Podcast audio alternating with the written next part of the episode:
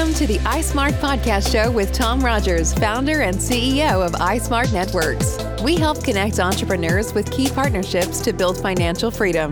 The average millionaire has seven streams of income, and our guests reveal how they created multiple streams in their businesses. We believe that every person has a unique message that can positively impact the world. Stick around for the end of the show, where I'll reveal how you could be our next guest on one of the fastest growing daily transformational podcasts on the planet in 15 to 20 minutes. Let's go.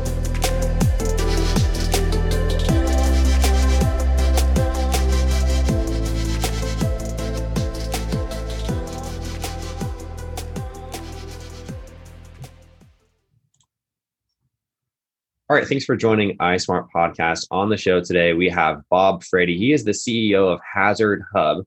Um, actually, has been fired four times from big companies, but he actually was on the cover of Target Marketing Magazine. Uh, pretty phenomenal. HazardHub, uh, the company that he's the CEO of, what it won five industry Shark Tanks, uh, recognized as Data Provider of the Year in 2019. HazardHub also is a four-year-old company has grown 15x, quadrupling the first two years and then tripling its revenue in the last year. So, pretty phenomenal things. Bob, thank you so much for being on the show today. Thank you. It's my pleasure to be here. So, you know, I want to go into a bit of your founder story, but and, and especially I want to go into you know how you've been fired four times. I've been fired a ton, you know, over my, you know, uh, career of being fired. Um, but uh, where did you where, where are you originally from?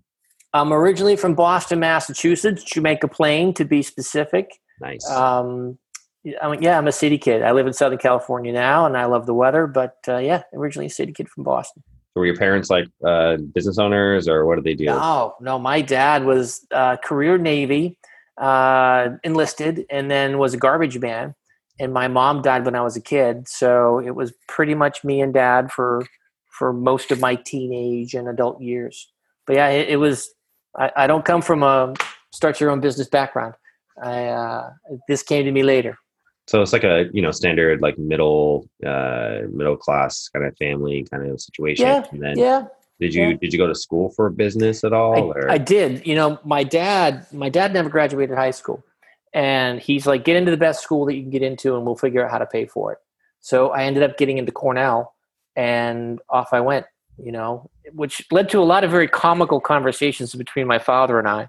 Um, but it gave me a skill for being able to take really complex things and break them mm-hmm. down into the types of pieces he could understand.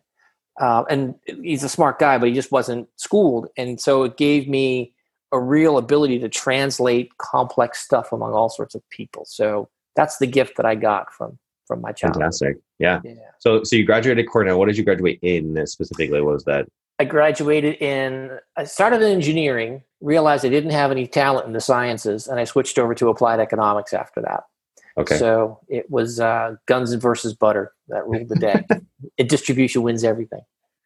So a, and, you know leaving college is a really interesting process. Did you, did you just like immediately get a job after that, and that's why the four big companies, and then you went through this whole firing process? no, I was I was a musician. I paid my oh. way through school as a drummer. Awesome, and, I'm a drummer too. Rock are you out. really? Yeah. yeah. And then uh, after college, decided to make a little run at it, and um, got close, but you know, close is nice.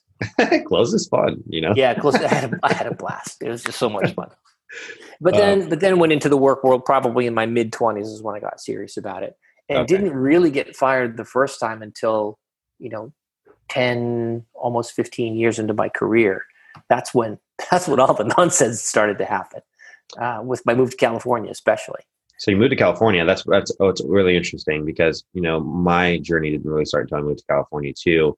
You know, I was I had just had jobs. All of my jobs, you know, been really in Washington State and yeah. you know and and then when i moved down here i you know tried to get a job doing the same thing in washington. And then i just it, you know i got i got exposed to entrepreneurship in california and that just ruined me. So is that what happened to you in california?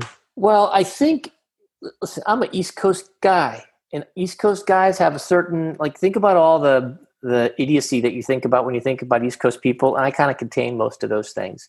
Kind of tough sometimes living that way out here. People are very mm-hmm um, you know, dude, everybody's okay. And mm-hmm. I'm like right to the point. I'm a, I'm a, a the bull, the proverbial bull in the china shop. And so um, I ended up getting exposed to entrepreneurship because I worked for a lot of entrepreneurs and I worked at pretty high levels in big organizations. And I was like, wow, you know, what's the difference between me and them? The difference between me and them is that they're doing it and I'm not. Mm-hmm. And uh, hence that that uh, I finally got the got the nerve to do it myself at 54 years old. So you had did you have more creative roles like within those companies? You were like you were kind of like rubbing shoulders with the CEOs. Yeah, yeah. It, it's I my background is primarily in sales and marketing, but then in my last company, I switched over to technical development mm-hmm. because of that translation ability. I could talk to a lot of different people, understand business needs, understand technical needs, put them all together into plans that would get things done. So I became a, a, VP of technology for a company, even though I really don't have a coding background, because I understand all the concepts and can figure out what people do and then make them all work together. That's what I do. I get things to work together. And then once they're working together, I'm like, what else do I work on? And they're like, nothing. I'm like, okay, I gotta go. Yeah. Yeah. Don't slow me down. Uh, so, so was there kind of like this moment where after the four, after the fourth fire, I'm assuming Yep. You're just like, I'm never going to do this again. What did that look like? Well, we had started HazardHub as a little bit of a side gig. Um, my part, I have two business partners and I, and um, the last after the last firing, it's like, why does this keep happening? And the only thing I could really think of, it's because I want to, I want to run my own show. I don't want to listen to anybody else. I mean, I have my partners and we all work together, mm-hmm. but I want to do things the way that I want to build a company the, in, in the vision with which I think a company should be built, like super customer focused, super inventive, you mm-hmm. know, high value to what we do, um, and easy to work with. Those are the main tenets of what I wanted to build. And so finally, I'm like, screw it. You know, I'm I'm 54. I've been fired a couple of times, four times, and that's a bad track record. So I started my own gig. It really goes to show you, you know, I think there's you know, there's this thing with entrepreneurship now where like, you know, it's like, oh man, dude, like I'm already like 30 and now I'm going to start in business. Like I'm already over the hill, you know, or, you know, I just, I should have, you know, for me, you know, I sometimes uh, I think, oh man, I if I would have gotten to business when I was 17, you know, and started yeah. and, you know, how much further would I be, you know, but no, I mean, you started at 54 and then you've had crazy, phenomenal success, you know, yep. at 54. So, you know, can you, can you speak on that for a moment? Yeah. You know, I think people make a lot of excuses why they don't do something. And, and sometimes you just have to admit to yourself you're making excuses. Like I always made excuses why I should never start my own business. Even though I had a lot of people who were like, you're a, you're an entrepreneur, you should go be an entrepreneur. Um, the, the the road never ends. I mean, when yeah, when you go in a when you go in the pine box, maybe that's when it ends. But until then, you know, as long as you're open and as long as you're able to to to see how to get things done, no reason why you shouldn't start your own. Now, it's way easier when you're younger because you like ramen noodles when you're 21, yeah. and and you can live in a in an apartment with you know six other people and and keep your expenses low Right. When you have a home and a family and children and dependents, then it's a little bit harder. And we really had to hustle to make sure that we all had enough to eat um, in the first couple of years of company. Um, so it is harder for older folks, but the hardest part is your mentality. It's like, you know, uh, people say, why me? I say, why not me? Mm-hmm. It's as simple as that. just change your mindset. And it sounds kind of dumb. People are always about mindset, but it's like, just change your mindset. Why not oh, you? Extremely important. It's like one of the most important things ever is mindset. You know, the ability to, you know, transition yourself from different planes is a is a gift. yeah, know? people it's, just get stuck. Oh yeah, and, and listen, I get it, it, being an entrepreneur is hard. It really it really tests your mettle, and it's a test that a lot of people don't want to take because they're afraid that they'll fail. And I look at that as well. You might fail, but at least then you know so all the experiences I had in getting fired were great. I learned a ton. I, I worked for some brilliant and wonderful people. Um, I just saw things a different way. So all of that stuff that happened was great for me and I think has made our business more successful because we know what we don't want to do. Mm-hmm. Whereas when you're 21, maybe you don't know that. You know, but either way, it's it's it's hard. It's a challenge either way. And my hats off to anyone who manages to overcome that challenge. Yeah. But it's it's it's uh it's way better than working for somebody else. just just oh, do it. All you have to do oh, like just man, do it. So like any anytime, you know, like I mean my first business idea was like a pool servicing company and it was just silly. I had like a pool party kind of like spin on it and I did that for three, four months. I didn't have any success. And then and then I went to the car wash industry with another business partner and that's when I had my very first successes. But I mean, they were ridiculous. I mean, my idea was so ridiculous. I mean, it's like but the thing is, sometimes you don't need the, you know, of the perfect plan, right? You just need to have a plan, go after it, and then the plan can change, right? So it's like the Napoleon oh, yeah. Hill kind of thing where, you know, um, definiteness of purpose. So it's like just that direction, you know, what is your main goal? What's your, what's your impact? What do you want to do? And then the plans can change along the way. Oh yeah, absolutely. I have a friend of mine who didn't know what to do, but he liked to walk dogs. So he started walking dogs and people saw him on the street. He made some cards and now he's got a multi-million dollar dog walking business. It's crazy how much revenue he generates. And, and, and it's just, you know, just show up. That's really the hardest part. Just show up. You know, Woody Allen said it, and, and to quote Woody Allen is kind of like not too cool these days, but he said it that 90% of success is just showing up. Mm-hmm. And, and he's right. Just be there. You know, want to be a good fisherman, go where the fish are. Just show up. Goes for the gym too, guys. Yeah. get to the gym. yeah, get to the gym. You want to get bigger? Get to the gym. Get to the gym. That's all you gotta do show up. yeah, just show um, up. So so that's awesome. So so there was kind of like was it was it a heated leave? Would you just like kind of like did you did you leave in this like you know aggressive throw your throw your chair at the at the at the disc screen that you see online and just like I'm out of here. You you well, guys don't want to grow, you know. Well, the first couple of times I was so shocked that it happened. They were both complete surprises, um, which so I, I was just shell shocked. And then I started to recognize if there's someone in the meeting who you don't know and they say they're from HR, this is not going to end well for you. So the last couple of times were glorious blazes of glory and complete scorched earth. And it. and it's like, hey, listen, people aren't going to hire once people fire you, they're not going to hire you back. Yeah. So if it makes you feel better to scorch the earth and you have a good point, go ahead. I don't yeah, care. Have at it. You know, be the bull in the china shop. You know. Yeah. It's like some listen. Karma, the karmic wheel will someday spin, and I'm sure that somebody will accuse me of any of those th- same things and call me a jerk, tell me I don't know how to make decisions. And you know what? More power to them. Yeah, I like okay. I like the fire. I like the fire in the belly. Yeah, in fact, we we like to. If people have been fired from jobs before, we like them a little bit more than people who haven't because they got a low fire and right. fire is important yeah well then in that case i'm a, i'm a huge raging success. Um okay so so you said that you you were working on HazardHub uh you know in the process of working mm-hmm. with other company and then you know you kind of then they then they fired you. So so how did that transition you know where you eventually were developing the HazardHub happen when you're when you were or how did that kind of start? How did that develop? Well i have a theory and my theory is that you can change your life for a thousand dollars and listen a thousand dollars is a lot of money to some people but for a thousand dollars you can change your life the first thing you have to do is think of an idea um, which is the hard part that's free the second part is you have to visualize that idea and what and what we did in the background is I paid a designer. I, I wrote up a bunch of screens. I paid a very gifted designer to put this into reality for me. And so we built the screens. I took it to a potential customer, somebody I knew from my past, and said, Hey, what do you think about this? They're like, It's great. I said, If we build this, will you buy it? And they're like, Yeah, we will. I'm like, Well, how about 25% down? And they said, Okay.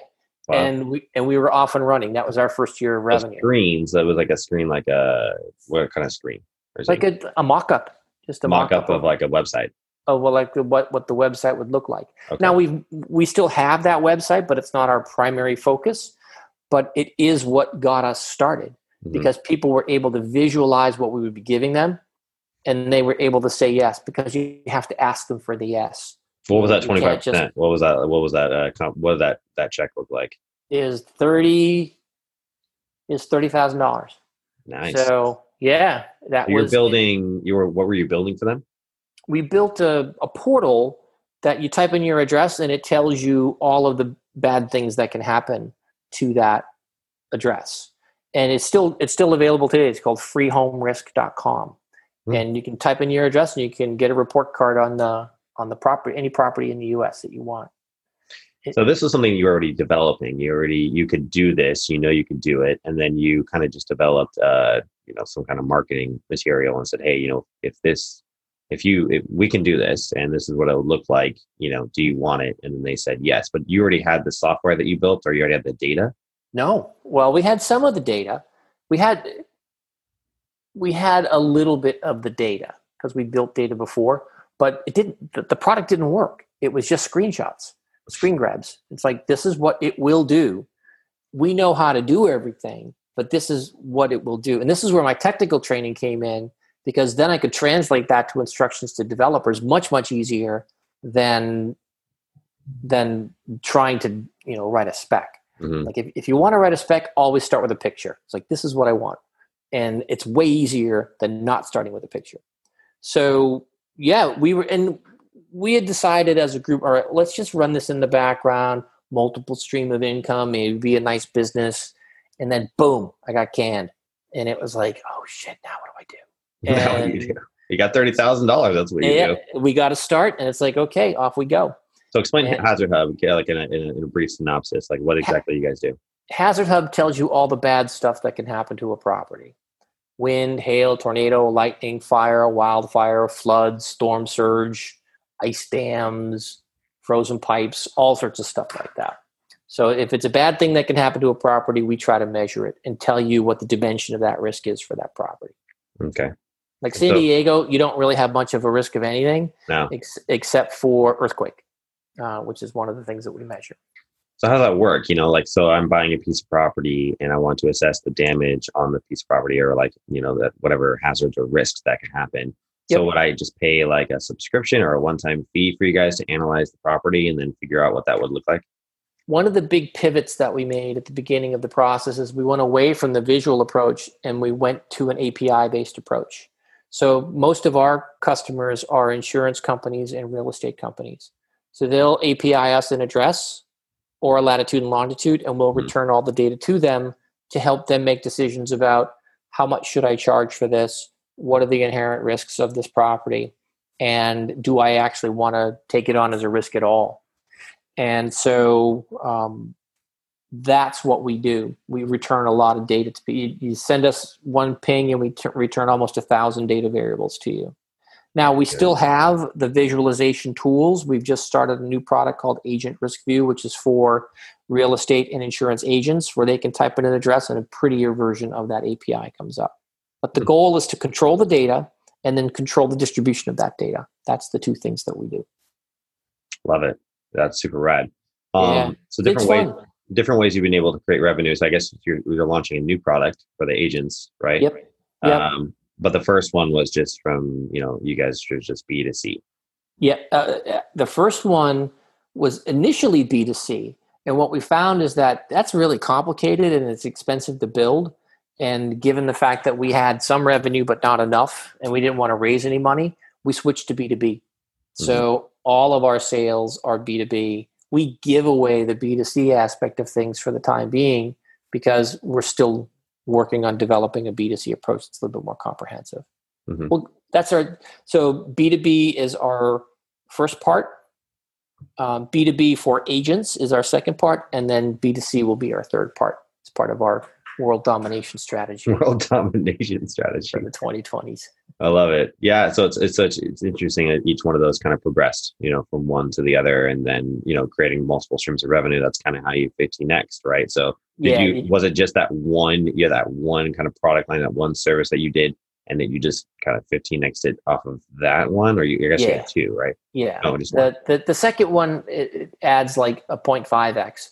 Okay. okay. Uh, so it's mostly off the primary product because the visualization product uses the primary product.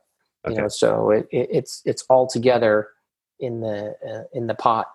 Um, it's it's challenging. Building so- building data is relatively straightforward for us. Building software that's a, that's a different challenge, you know. Mm-hmm. And then building B two C, it's expensive. You know, you gotta know how to manipulate your social media and your SEO strings as much as you can to get free traffic, so that you don't have to overpay for traffic. But at some point, you got to buy traffic, and that gets expensive. Very expensive. Yeah, that definitely hits the hits the profit profit margins for. Oh sure. yeah, yeah. You know, it's like if you if you go to one of your customers and say, "Give me a couple of people to talk to," that's that's great. But if you try to advertise in your market for what you do, right, whew, it's ridiculous. Yeah. Um, so last thing we want to talk about the show uh, is the pandemic and kind of how HazardHub and how you've been able to change it. Sounds like you went another direction for agents, right? That was launched in 2020. Uh, 2019, end of 2019. 2019. Okay, but okay. really, it didn't come online until probably first quarter of this year. So what happened? What happened during with HazardHub during that like you know huge hit on businesses between like March and April or so? It's it's been interesting. We opened our first office in Madison, Wisconsin in September because we have a bunch of people who live in that area, and it was going great. And then the pandemic came, and so we would go to a, a lot of trade shows. We'd go to um, a lot of in-person meetings. That's how we sold was in person, mm-hmm. and then you couldn't. You know, it, it was gone. Um, so we did a couple of things. Um, the first is that we ramped up our marketing. Uh, the second is that we made a corporate video. If you go to hazardhub.com, you'll see a little video to explain what we're all about. Um, but also, we really focused on building more data. You know, so we we we weren't traveling as much, so we were able to build much more um, robust data systems than we did when we were traveling all the time. Mm-hmm. What's been interesting is that COVID has freed up a lot of time for people. Um, they don't have as many meetings that they're going to during the day, so they have time, and the rush to digitization um, of their business means that they need API access to data. So it's actually meant that people have been paying much more attention to us than maybe they would have had they been so busy. Wow. We we all, we we uh, we think of this as sort of the junk drawer sale. Like you know, in your kitchen, you got a junk drawer and you yeah. just throw everything in it. And now with the pandemic, people are like, I got to see what's in that junk drawer. Oh, look at that! Let's organize this thing. and and that's what's happened with us. It's like this is one of those things where people are like, I know I want to do it, but I just I don't have time right now. Well, now they have time, and as a result, we've we've had record months um, during the pandemic. Each of the yeah, I mean, so you still two xing the company even after four years, which is phenomenal. It gets harder yep. and harder. Yep. Yeah. It's, it's yeah. It's. I would love to four x this year. I don't think it's going to happen. We'll two x this year. Maybe next year we'll four x. That'd be pretty awesome. But uh, either way, you know, we, we don't have to answer to anybody because we're bootstrapped. So that pivot was like more, it was like, okay, you know, we're not doing these events anymore. We're going to yep. focus on SEO, lead generation, mm-hmm. um, Facebook and Insta, or these like social media advertising and LinkedIn, things like that? We don't even, we don't use the paid advertising. We've, okay. co- between my co-founder and I, we've got 25,000 LinkedIn connections and we publish every day something valuable to the industry or about the company. And it's just repetitiveness. And eventually people are like okay i've heard of you guys. Why have i heard of you guys? Now let's talk. And then just keep did you build going. these followers like literally this year?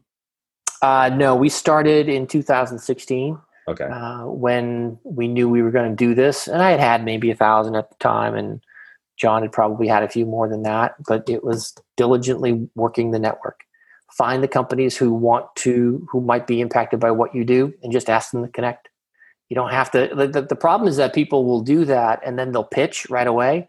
We don't even do that. We're just like, hey, let's connect. So the majority and, of your clients that you've gained for HazardHub have been through a resource of LinkedIn. I would say either people we know personally, either personal selling or LinkedIn are the two. Yeah.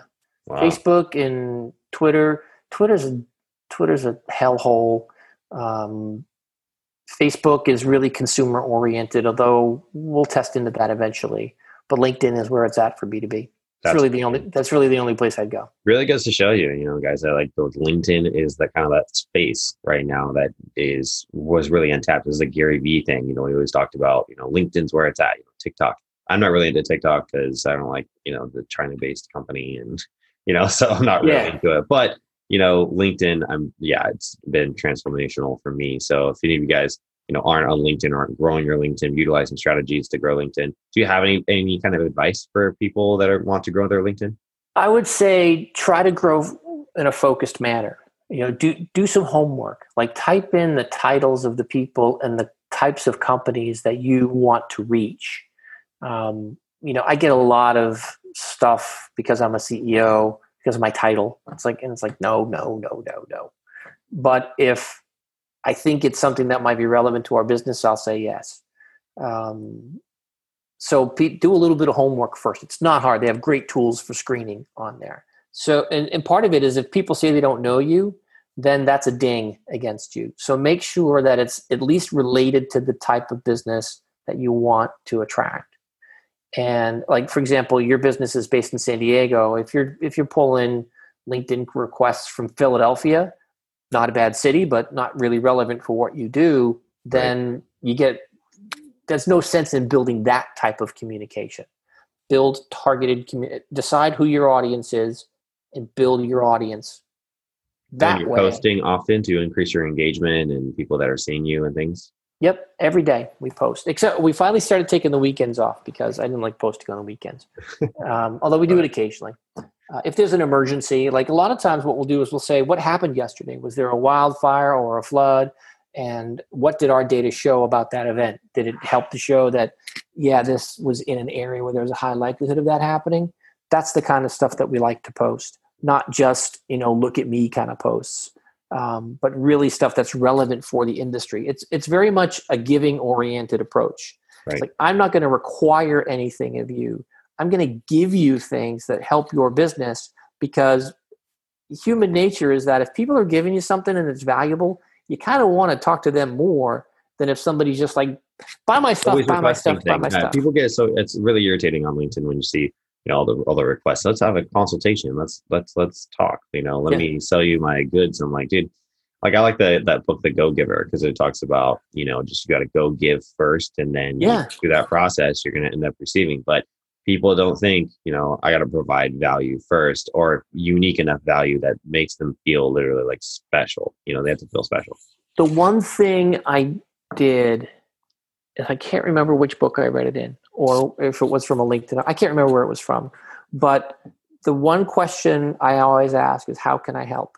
That is how we drive our business. It's a help oriented business. Now, we're small, ish and we have the luxury of doing that maybe if you're in a giant corporation you can't and that's the thing i think that really annoyed me the most about these giant companies it's like what about your customer how are you helping your customer you know where does that come in? And for the most hmm. part it wasn't about helping your customer.